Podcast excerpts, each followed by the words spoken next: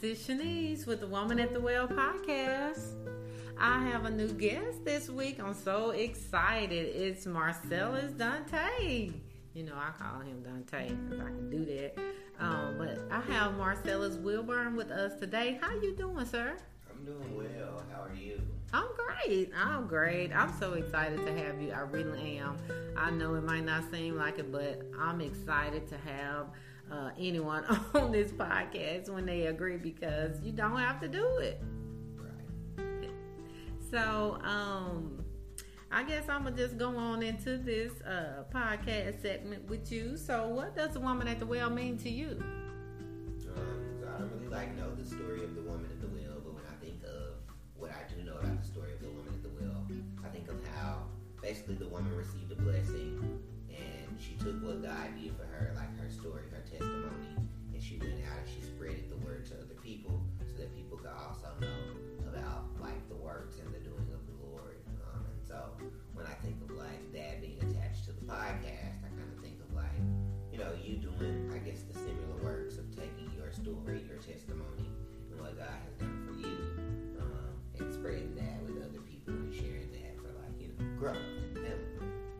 yes, yes, yes, yes. Okay, so I see, I see, I see you. I agree. I like that aspect, that perspective on it. Okay, so we're just gonna dive on into this segment. Okay, so when in life have you felt alone? Like alone? And why? Why was that?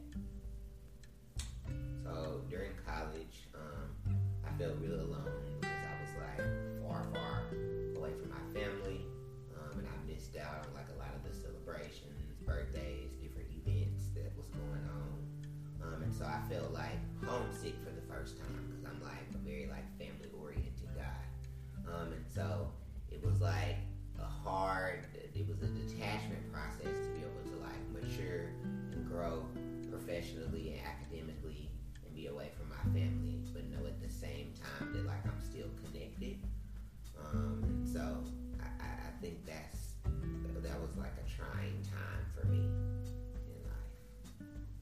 how was you able to cope?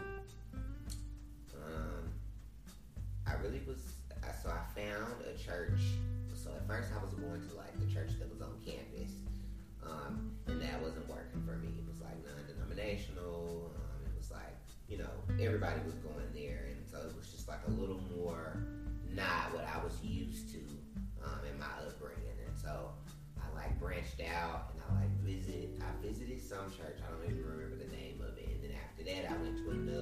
Church that I was told about, and it was that church um, that kind of like lured me in. I think I maybe went twice, and after that, on that third time, I joined. Oh, okay. And I started going there. Oh, I didn't realize you had joined. Yeah, and so I had a church family there in DC, and so I've done that same thing now in Jackson. Cause I don't know the scripture by heart, but it's like you know, as you venture away from what is it, this covenant, and you find your own like that's that's definitely you know important to do, being able to find another church home, you know, similar to what I'm used to here in Little Rock, to continue to keep me afloat. Right, right. Hey, I agree that you know we all need to um, find uh, similar, like-minded people to fellowship with. Yeah, that's very important. Yeah. So that's great that you was able to find some stability in a church to help you when you was feeling alone, away from home. So you went back to your roots, huh? it allowed me to feel connected again to the Lord. I feel like sometimes people can go without going to church, but like for me, I feel like I need to be back in a temple. Right, um, me too. people You so know, that I felt like that. You know, Was like, you know, like, you know, like uh, my pastor, he's uh, telling people, you know, like y'all can come on back to church now, you know, and things like that.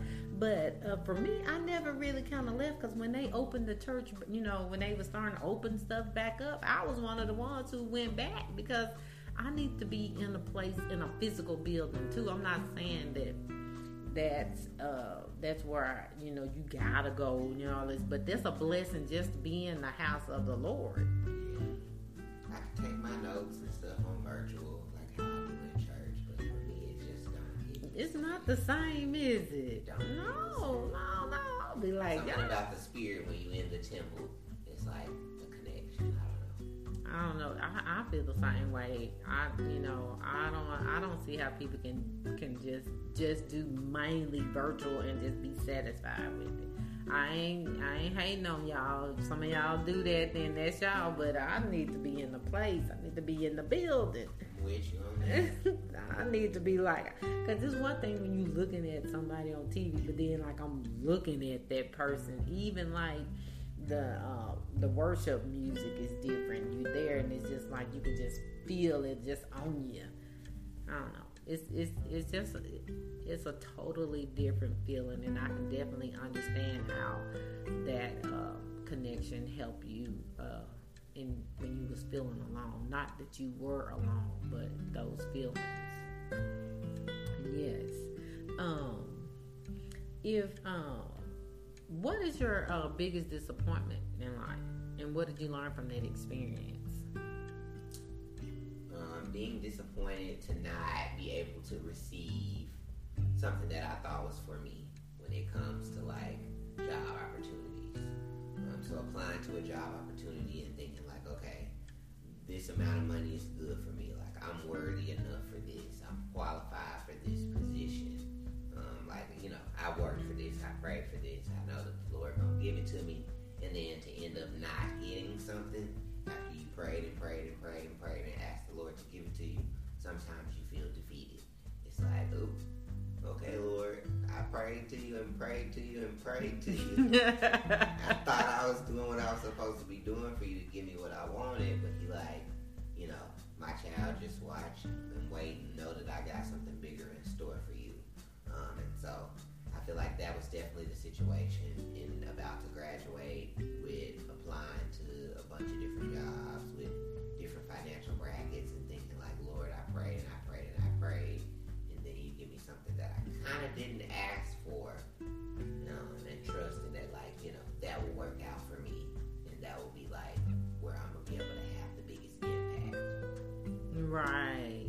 And when you was talking about that, I was thinking about different conversations that I was I would have with my children. You know, as far as those type of disappointments. You know, like when you praying and praying and praying and praying about some things, and it do- doesn't happen. But I, you know, I always tell them, I say, look, but we have to sit back and we have to do a self examination too Yeah. you know, of what we've been doing in our life too, to be like, okay, so am I really worthy of what I'm requesting or I'm asking or I'm going before the Lord and asking Him for?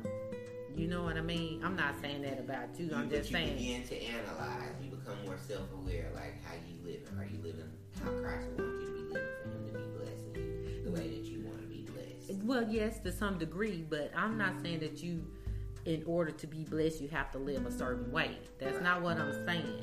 But I'm saying when those times come when uh, things seem to, to be not happening like you want to, that that is a good time to make self reflections. You know, to say, okay, do some self uh, examination of yourself, uh, of what what are you doing? You know, like what kind of life are you living? Did you are you even trying to do what's right and pleasing in God's eyesight? You know what I'm saying? It's kind of like uh, I tell I tell my kids all of the time. I um I always equate the relationship uh, that I have with the Lord. You know, like kind of like with my kids. You know, um, I don't get always give them everything they want because sometimes they bad and I have to discipline them. I mean, that's how you know. Just think about it. You know, like the Lord is our Father in heaven, and sometimes they be acting up, and I be like, they they come Samuel come ask me for something. I be like, boy, you been mad all week, and then now you want me to do this for you? Really? Boy, go sit down somewhere. But not that I don't love him and want to do something for him. But you've been acting up, and I won't even be the right kind of parent if I gave you something, even though I know you know better and you acting up.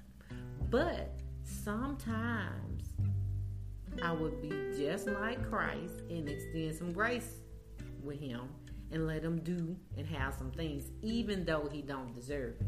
Right. There's a lesson to be learned. Right. But I will talk and explain to him, like, look, you know, you did this or that or other, but I'm gonna go ahead and go on and give. That's where you know, like sometimes people be like, "Well, I see the Lord doing this for them over here, and they, I'm being punished for this, or I can't get this or whatever."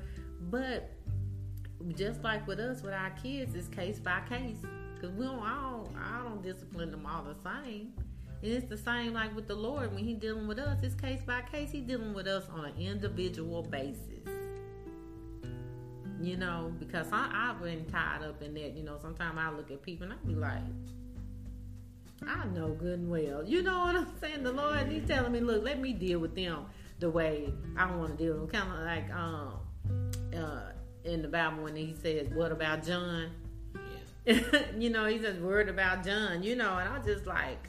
Oh my goodness! So you know you can't be worried about you know like cause some, I, I, I know sometimes we'll get distracted looking at you know other people's blessings based on our nose you know what the lord telling us no to and we just like now i know good and doggone well you know what i'm saying hmm Yeah.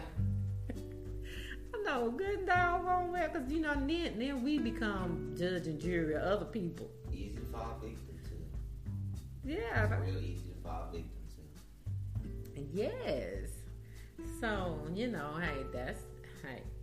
Okay, so what uh, do people misunderstand about you the most? I think um, the thing that people misunderstand the most about me would be, I guess, the, my relationship with God. So how I have to, or how much praying and fasting and church going I'm doing, serving the Lord I'm doing, in order to receive what it is that I'm receiving. Because oftentimes people kind of look at it from the outside in. They look at the social media and they think like, okay, he got it going on. Graduated high school, went to college,